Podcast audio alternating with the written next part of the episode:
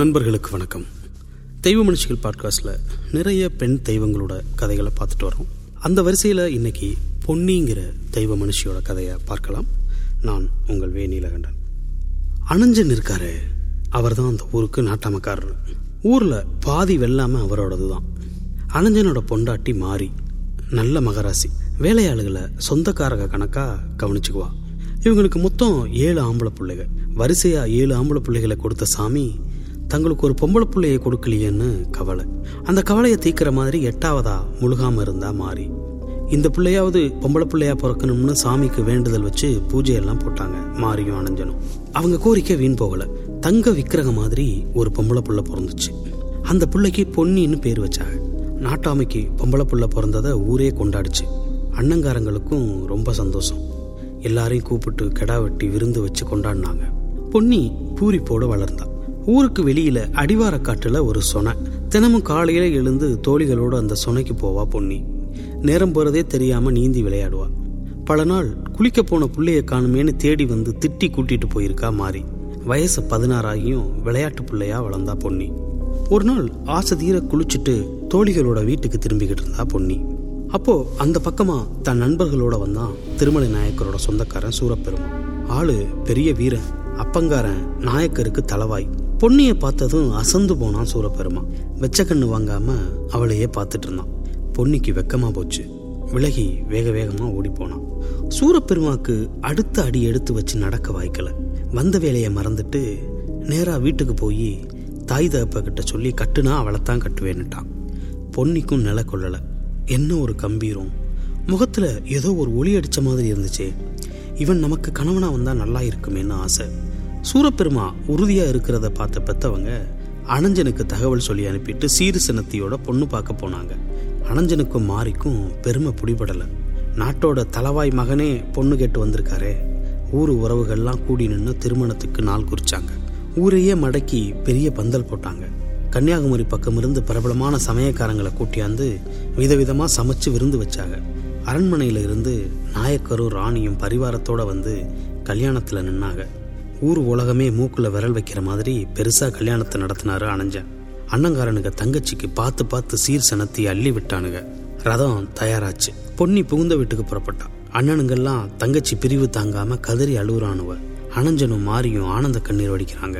தோழிகள் எல்லாம் பொன்னியை கட்டி பிடிச்சு விடை கொடுக்கறாங்க. ரதம் கிளம்பிருச்சு. சூரப்பெருமா வீட்டுல பொன்னிய ராணி மாதிரி பாத்துக்கிட்டாங்க ஒரு வேலை செய்ய விடுறதில்ல. நாள்கள் சந்தோஷமா போச்சு. பொன்னி முழுகாம இருந்தா. தங்கச்சி முழுகாம இருக்கிற செய்தியை கேட்டு அண்ணனுங்களுக்கெல்லாம் சந்தோஷம் தாங்கல. சீரு சனத்தியோட தங்கச்சி வீட்டுக்கு போய் கொண்டாடி தீர்த்தானுங்க. ஒரு நல்ல நாள் பார்த்து மகளை கூப்பிட வந்தாக அனஞ்சனும் மாறியும் முத பிரசவம் தாய் வீட்டில் தானே நடக்கணும். பொன்னிக்கு கிளம்பவே மனசில்ல. சூரப்பெருமாவுக்கு அனுப்ப மனசில்ல. தெருமுனை போற வரைக்கும் புருஷனை திரும்பி திரும்பி பார்த்துக்கிட்டே வந்தா பொன்னி. பொன்னிய தங்கத்தட்டில் வச்சு தாங்கினானுங்க அண்ணனுங்க.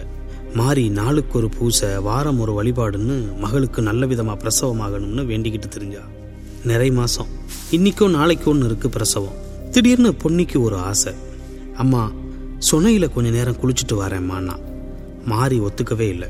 வயிற்று புள்ளக்காரி அதுவும் எந்த நேரமும் பிரசவமாகலாம்னு வைத்தியச்சு தகவல் சொல்லியிருக்கா. இப்போ போய் சுனையில் குளிக்கிறேங்கிறியே அதெல்லாம் சரிப்படாதுன்னு சொல்லிட்டா. ஆனாலும் பொன்னிக்கு ஆசை அடங்கலை. அண்ணங்காரனுங்க கிட்ட போய் கண்ணை கசக்கனா தங்கச்சி அழுகுறத பொறுக்க மாட்டாத அண்ணங்காரனுங்க. அம்மா பொன்னி ஆசைப்படுறா. தோழிகளோடு அவளை அனுப்பி வைக்கலாமேன்னு சொன்னானுங்க. மாரிக்கு மனசே இல்லை. ஆனாலும் பிள்ளைக சொல்லிட்டானுங்களே. தோழிகளுக்கெல்லாம் மகிழ்ச்சி. ரொம்ப நாள் கழித்து பொன்னியோட குளிக்க போகிறோம்னு குதூகலமாக வர்றாளுங்க. எல்லாரும் சேர்ந்து சுனையில் இறங்கி குளிச்சாங்க.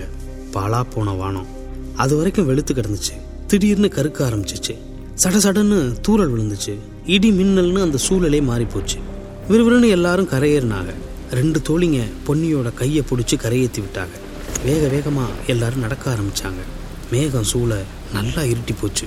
பொன்னியால் நடக்க முடியல. ரெண்டு தோழிகளை கூப்பிட்டு வீட்டுக்கு போய் அண்ணனுங்களை வண்டி கட்டிக்கிட்டு வர சொல்லுங்கடின்னு சொன்னான். அவளுக ஓடுனாளுக. மற்ற ரெண்டு பேரும் முன்னடக்க பொன்னி மெதுவாக பின் நடந்தா மழை அடித்து பெய்யுது இருட்டில் தோழிகளோடு நடந்த பொன்னி வழி மாறி போயிட்டா. அவளுக்கு பயம் வந்துருச்சு. தோழிகளை கூப்பிட்டு பார்க்குறா சத்தமே இல்லை. பக்கத்தில் காட்டாளம்மன் கோயில். அதுக்குள்ளே போய் நின்றுக்கிட்டா மின்னல் வெட்டி வெட்டி அடிக்குது. இடியும் பயங்கரமாக இருக்குது சோர்வும் பயமும் உடம்புல ஏறி வதைக்க மயங்கி சாஞ்சிட்டா பொன்னி. காட்டாளம்மா கோயிலுக்குள்ளே நாலஞ்சு திருடனுங்க நின்றுக்கிட்டு இருக்கிறது பொன்னிக்கு தெரியல. உள்ளே இருக்கிற புதையில எடுக்க வந்தவனுங்க. கூட வந்த சாமியார் காட்டாளுக்கு ஒரு சூழி பொண்ணை பழி கொடுத்தா தான் புதையலை எடுக்க முடியும்னு சொல்லிட்டாரு. சூழியை எங்கிருந்து பிடிச்சாரதுன்னு யோசிச்சுக்கிட்டு இருக்கும்போது தான் பொன்னி அங்கே போய் சிக்கிறா. அவளை பார்த்துட்டான் ஒரு திருட்டு பையன். உள்ளே போய் காட்டாளம்மா நமக்குன்னே ஒரு சூழியை இங்கே கொண்டாந்து விட்டுருக்கா. அவளை தூக்கி அந்த பழி கொடுத்துடலாம்னு சொன்னான். ஒரு வாழை இலையை விரித்து வச்சு அதில் பொன்னியை தூக்கி வச்சு கோயிலுக்குள்ளே கொண்டு போனானுங்க. உடுக்க சத்தம் மூளையை உசுப்ப மயக்கம் தெளிஞ்சு திடீர்னு கண் விழிச்சு பார்த்தா பொன்னி. என்ன நடக்க போகுதுன்னு புரிஞ்சுக்கிட்டா. திருட்டு பயிலுகிட்ட கெஞ்சி அழுதா. இங்கே கிடைக்கிற புதையலை விட அதிக பொண்ணும் பொருளும் அள்ளி தருவானுங்க என் அண்ணனுங்க. அதுவும் போதலைன்னா என் கணவர் தன் சொத்தெல்லாம் தருவார். எங்கள் குடும்பத்து வாரிசை சுமந்துக்கிட்டு இருக்கேன். என்னை விட்டுருங்கன்னு கதறினா எதுவும் அந்த பாவிக காதில் விழலை. சாமியார் கண்ணசச்சான் ஒரு திருட்டு பைய வாளை எடுத்து ஒரே வெட்டு. பொன்னி துவண்டு போனான்.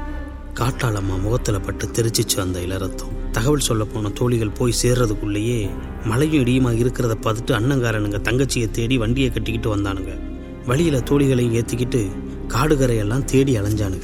பொன்னி பொன்னின்னு கத்தி கூப்பாடு போட்டானுங்க.